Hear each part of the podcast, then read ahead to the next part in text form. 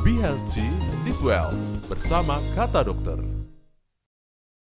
BLD Live Well bersama Kata Dokter, channel podcast Kasih Ibu Hospital. Bersama saya Lucy, di mana kali ini saya bakal ngobrol lagi bareng dokter spesialis bedah umum, dokter yang bisa trio MGMed SPB dengan pembahasan mengenai usus buntu. Hai dokter, ketemu lagi kita ya. See you again, Lucy. dokter, yang Yes. pertama kita ngobrolin tentang wasir. Sekarang Hmm. kita ngobrolin tentang usus buntu nih dokter. Oke. Saya langsung aja ke pertanyaan pertama ya dok. Ya. Sebenarnya apa sih yang menyebabkan penyakit usus buntu itu? Kabarnya kan nih kebanyakan makan cabai dengan bijinya, mie instan, seblak, Oke. biji jambu. Biji jambu ngapain dimakan ya? Apa? Cabe, Heeh, mie instan, heeh, seblak, heeh. biji jambu. Hmm, oke gini. Kok ada seblak ya? Lagi hits dong. Ah, ya lagi Hmm, hits ya. Ya, enak ya. loh Itu, itu seblak itu makanan dari tempatku. Aku pun Bandung. Bandung betul. Ah, ah, Hmm. seblak tuh enak. Bisa mirip-mirip kue tiaw tuh kalau dimakan, ya kan? Padahal, Padahal, kerupuk ya kenapa? aslinya. Kerupuk kan itu asli. Iya, asli kerupuk. Oke, kita ngomongin seblak nih. Ah. Oh enggak ya? Kita ngomongin usus buntu. Gini, eh, gini loh, usus buntu itu kan karena radang. Hmm. Ya, ini kita ngomong logika aja yang biar teman-teman eh, apa namanya orang awam tahu. Radang. Radang karena apa? Karena terjebaknya eh, bakteri Hmm. atau kotoran di dalam si usus saikum ya. Hmm. Jadi usus buntu tuh bentuknya eh, dia posisinya kalau teman-teman mendengar semuanya, dia posisinya usus tapi dia ada benjolan tersendiri. Pada saat dia kita makan biji Ada belokan sendiri Ada lah belokan. gitu ya. Hmm. belokan ya. Mhm. Jadi pada saat kita makan kayak tadi mie instan lah, eh, cabe lah, seblak lah, Mhm. itu si si benda-benda asing itu akan Mhm. masuk ke pada saat dia lewat usus ya, dia belok tuh ke tempat si usus buntu yang sendirian ini. Hmm. Usus buntu ini ujungnya tidak ada saluran, dia sendiri. Makanya dibilang usus buntu. Hmm. Usus yang kayak jalan buntu. Set mentok udah nggak bisa ke mana-mana. Ya kan? Mentok udah nggak bisa ke mana-mana. Nah pada saat di sana dia gumpal di situ dan segala macam bikin jadinya radang. Hmm. Radang prosesnya jadi proses infeksi. Habis proses infeksi keluarnya nanah. Itulah jadinya peradangan usus buntu peradangan yang ada di dalam usus buntu. Gitu. Kita bilangnya makanya kalau bahasa kedokterannya appendicitis. Appendix itu usus buntu, itis itu peradangan. Hmm. Jadi sakitnya bukan sakit usus buntu. Nah, usus buntu itu organ, Oke. ya. Usus buntu itu organ. Peradangan di usus buntu benar kita Mhm. ngomongnya. Jadi appendicitis Oke. gitu. Nah, berarti bener dong, Dok. Makanan-makanan yang bisa tadi iya, bisa iya Oke. gitu. Bisa iya, bisa enggak? Bisa iya, bisa enggak juga. Tergantung kadarnya kali, Dok ya. Tergantung kadarnya. Makanya sesuatu yang berlebihan itu nggak baik, Lus. Hmm. Ya kan? Hmm. Sesuatu yang berlebihan itu tidak baik. Kalau makan cabai, cabai, cabai banyak sekali kan. Mhm. Ya kan? Bisa jadi macam-macam. Salah Gitu. satunya Itu peradangan salah usus satunya buntu. usus buntu. Oke. Gitu. Nah, gejala umum sama gejala khusus penyakit usus buntu itu apa sih, Dok? Kan ada yang aduh, pinggang gue sakit nih, Mm-mm, gitu kan mm-mm, ya. mm-mm. Kayaknya usus buntu deh. Ya, itu umum banget ya, Dok. Betul. Gini, gejala umum yang pasti Hmm. nyeri perut. Ya. Yang pasti nyeri perut. Nah, pertama kita ngomong eh, nyeri perut dulu. Mhm. Kalau nyeri perut yang kita harus waspadai kalau pada pria atau pada wanita. Nah, yang agak complicated itu kalau pada eh, wanita. Kenapa? Beda ya? Kenapa? Beda. Beda, bukan beda gini.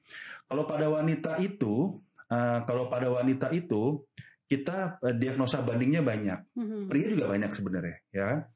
Nyeri perut kanan bawah. Nah, nyeri perut kanan bawah kalau teman-teman semua dengar atau lagi lihat ya, Hmm. nyeri perut kanan bawah belum tentu usus buntu. Bisa jadi ya, tapi belum tentu usus buntu. Bisa juga dia batu, Mhm. ya. Ada kidney stone kita bilang. Kemudian ada ISK, ya, infeksi saluran kencing atau UTI kita ngomongnya urinary tract infection. Kemudian ada konstipasi juga bisa, Hmm. hernia juga bisa, ya. Kemudian kalau apa namanya eh, infeksi pada usus yang lain juga bisa, ya. Eh, kemudian kalau pada wanita juga banyak. Nah, kalau pada wanita ini ini ini spesial ya. Kalau pada wanita biasanya kita dia rancu dengan misalnya eh, KET, kehamilan ektopik terganggu dan segala macam. Mhm. Makanya kalau pada wanita pertama yang kita tes adalah kita tanya lagi haid apa tidak. Hmm. Ya. kemudian uh, nyerinya bagaimana, kemudian uh, kita harus tes apa kehamilan PP test. Hmm, untuk apa? Untuk diagnosa bandingnya kita hilangkan. Okay. Kita tegak bahwa itu usus buntu. Karena sering terjadi pada wanita kita diagnosa usus buntu, skornya memang skornya usus buntu, ternyata pada saat di USG dia ada masalah di kandungannya, Mhm. gitu. Itu yang itu sering terjadi karena nyeri nyeri perut, Mhm. ya kan, nyeri perutnya menjalar. Nah itu umumnya ya, jadi nyeri perut ya, nyeri perut di kanan. Mhm. Kemudian gejalanya lagi yang kedua adalah biasanya adalah pertama dia nyeri di tengah Oke. atau kita bilang umbilikus. Mhm. Kemudian habis dia nyeri di tengah menjalar ke kanan. Seperti sakit mah gitu rasanya dok ya? Seperti sakit mah, kemudian dia menjalar ke kanan. Itu ciri khasnya. Jadi kalau dokter suka nanya, eh, sakitnya di mana pertama? Langsung di kanan, apa apa mulai di tengah nih? Mhm. ya kan kalau mulai di tengah kemudian dia dokter di tengah kemudian 2-3 jam kemudian pindah ke kanan oke gitu ya kemudian lagi nafsu makannya eh, menghilang Eh, nafsu makannya menghilang kemudian tidak bisa kentut Oke. bisa juga ya kita tanya kentut masih bisa apa tidak? Kemudian nafsu makannya bagaimana? Kemudian paling sering juga mual ya. Kemudian ada diare apa tidak? Kemudian demam apa tidak? Mhm. semua yang berhubungan dengan peradangan biasanya demam ya kan? Kemudian eh, perutnya kembung apa tidak? Itu gejala-gejala yang paling sering. Tapi yang paling khas adalah nyeri perut di kanan bawah. Oke. kita bilang titiknya namanya titik McBurney. Mhm. Nah, dokter akan periksa akan ditunjuk satu jari. Coba ibu atau bapak tunjuk satu jari di mana sakitnya. Pas ditunjuk di situ itu namanya titik McBurney berarti bisa kemungkinan dia eh, peradangan pada usus buntu gitu. Ada juga suka ngecek kan dok, eh, coba apa pahanya ditarik ke Ya, itu, perut itu sakit banyak nggak? pemeriksaannya. Gitu gitu banyak ya. ada obturator sign, kemudian ada pesoa sign, itu Hmm. macam-macam karena dilihat eh, penjalaran sakitnya ke mana. Oke. Gitu. Nah, Dalam kondisi apa penyakit usus buntu ini membutuhkan tindakan dok? dalam kondisi ini. Eh, semua bila terdiagnosa usus buntu, ya itu wajib dilakukan apendisektomi atau pemotongan usus buntunya. Oke. Kenapa? Kalau kita biarkan dia akan meradang terus, tergantung imunitas tubuh kita. Bisa ada banyak pasien yang minta pulang, kita kasih obat. Mhm. Teng, kita kasih obat, antibiotik, dia bisa bertahan dua minggu, tiga minggu. Tapi kalau imunitasnya turun, tambah meradang lagi, tambah meradang lagi, tambah infeksi lagi, Mhm. bakteri masuk di dalam bakteri masuk ke dalam darah, infeksi bisa ke mana-mana, itu yang ditakutkan. Oke. That's why kalau usus buntu dari awal memang kita anjurkan untuk operasi, gitu ya. Kenapa? Karena untuk mencegah infeksi lebih lanjut. Mhm.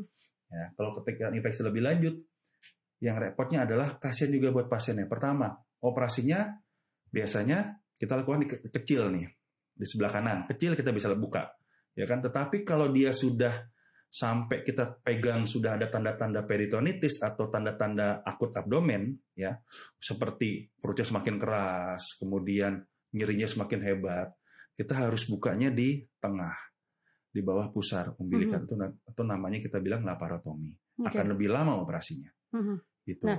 Tadi dokter bilang usus buntu yang mengalami peradangan itu harus dipotong, Betul. gitu ya dok? Itu kan udah buntu ya dok? Semakin Mhm. buntu lah usus itu kan? Mm-mm. Itu ada efek sampingnya nggak dok dengan ada. usus buntu Nggak yang ada. sekarang pun kamu punya punya apa namanya usus buntu pun nggak ada efeknya sebenarnya. Oke. Nggak ada efek. Jadi nggak ada Dipotong pun nggak ada masalah. Hmm. Nggak ada masalah. Yang bahaya ketika terjadi pengendapan di usus buntu Yes, itu di peradangan, ujungnya ya. kemudian dia obstruksi atau sumbatan itu yang Hmm. bahaya. Oke. Nah, kemudian gimana dok untuk kita mencegah peradangan pada usus buntu dok supaya kita tidak operasi lah gitu. Nah, seperti kayak sebenarnya sama, kurang Hmm. lebih kalau di abdomen itu semua sama. Pertama makan makanan yang mengandung serat Mhm. itu yang terpenting. Kenapa? Salah satu penyebab usus buntu kan tadi saya bilang, kenapa biji- biji-bijian, seblak dan segala macam. Seblak itu sorry to say, jadinya kan akan kotoran, Mhm. ya kan? Biji-bijian jadinya kotoran. Kotoran menggumpal, bukan bentuknya biji langsung masuk ke usus buntu, kadang-kadang tidak. Mhm. Itu yang kita bilang fekalit. Ya, kotoran menggumpal, jadinya infeksi, bakteri itu yang bisa menyebabkan obstruksi. Kenapa dia menggumpal? Karena dia tidak di saluran pencernaannya dia tidak terabsorpsi dengan baik. Mhm. Ya, dia tidak keluar juga dengan baik. Kenapa? Pertama, karena makanan-makanannya tidak berserat, ya. Karena kurang sayur-sayuran. Makanya kita tanya, salah satu gejala usus buntu ada diare apa enggak? Hmm. Ya kan? Apa eh, BAB-nya susah apa enggak? Gitu. Kembali lagi makanannya yang harus dijaga. Oke. Ya sama imunitas, vitamin. Mhm. Ya kan? Kalau imunitas kuat dengan misalnya vitamin C, imunitas tubuh kita kuat, eh, tubuh juga pertahanan kuat, dia tidak akan meradang Oke. gitu kan karena banyak sekali per- mekanisme pertahanan tubuh yang akan em, menghambat proses peradangan itu Mhm. gitu. Oke. Nah, apa do's and don'ts-nya untuk sahabat KIH yang harus atau telah menjalani operasi eh, usus buntu nih, Dok?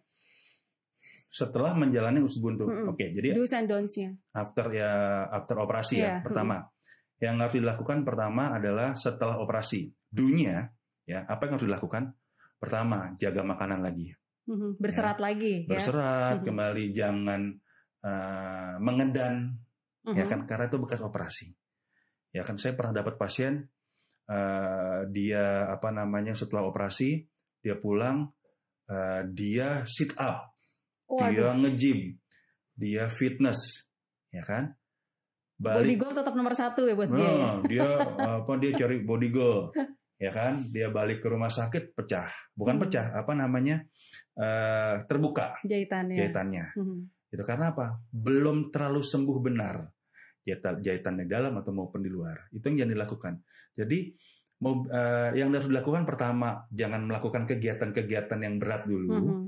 kedua mobilisasi mobilisasi itu misalnya kadang-kadang orang habis operasi eh, diam Mhm. malas bergerak kanan kiri enggak usus buntu saya paling sering cepetin eh, saya paling seneng mempercepat orang pulang setelah operasi kenapa Mhm. begitu dia sudah selesai operasi besoknya dia miring kanan miring kiri dia ke ke toilet jalan bisik ususnya sudah bagus. Kalau orang awam bilang "Eh, yang penting kentut pakai obat ini ini yang penting kentut gitu kan. Ya bener berarti ususnya nggak masalah. Dia Mhm. kentut bisik ususnya bagus dia buang angin. Itu mempercepat proses penyembuhan dan pulang Mhm. gitu. Yang tidak boleh dilakukan tadi saya bilang ngedan tidak boleh ya kan. Terus melakukan kegiatan-kegiatan yang yang yang yang membuat ada tekanan di perut tidak boleh Mhm. gitu Berarti bukannya tidak boleh eh, beraktivitas setelah Mhm. melakukan operasi, Betul. tapi harus dijaga ya dokter betul ya. aktivitasnya dijaga Intensitasnya ya dan dilihat betul ya. Mhm. gitu Oke, nah untuk sahabat KIH nih dokter ya, yang ingin Hmm. berkonsultasi mengenai kesehatan Ya. uh, ususnya, bisa menghubungi dokter Riyandi, bisa diinfokan jadwal Oke. prakteknya dok? Saya praktek di Kasih Ibu Kedonganan, Jimbaran, eh, dari hari Senin sampai hari Jumat, jam 8 pagi sampai jam 16 sore. Kalau hari Sabtu, dari jam 8 pagi sampai jam 1 siang. Oke, juga bisa melalui online appointment, sahabat KIH ya, di appointment.kih.co.id. Bisa juga lewat telepon di 0361 330 30, by WhatsApp juga bisa di 0811 3800 30 30. Nah, buat sahabat KIH yang ingin selalu mengetahui update informasi kesehatan, follow juga Instagram kita di @kasibu_hospital, subscribe channel YouTube kita di KIH TV. Well, Dokter Yandi, thank you udah datang ke studio ke Thank Kata you. Dokter. Thank kita ketemu banget. lagi di episode selanjutnya. Saya Lucy pamit, sampai ketemu di episode selanjutnya.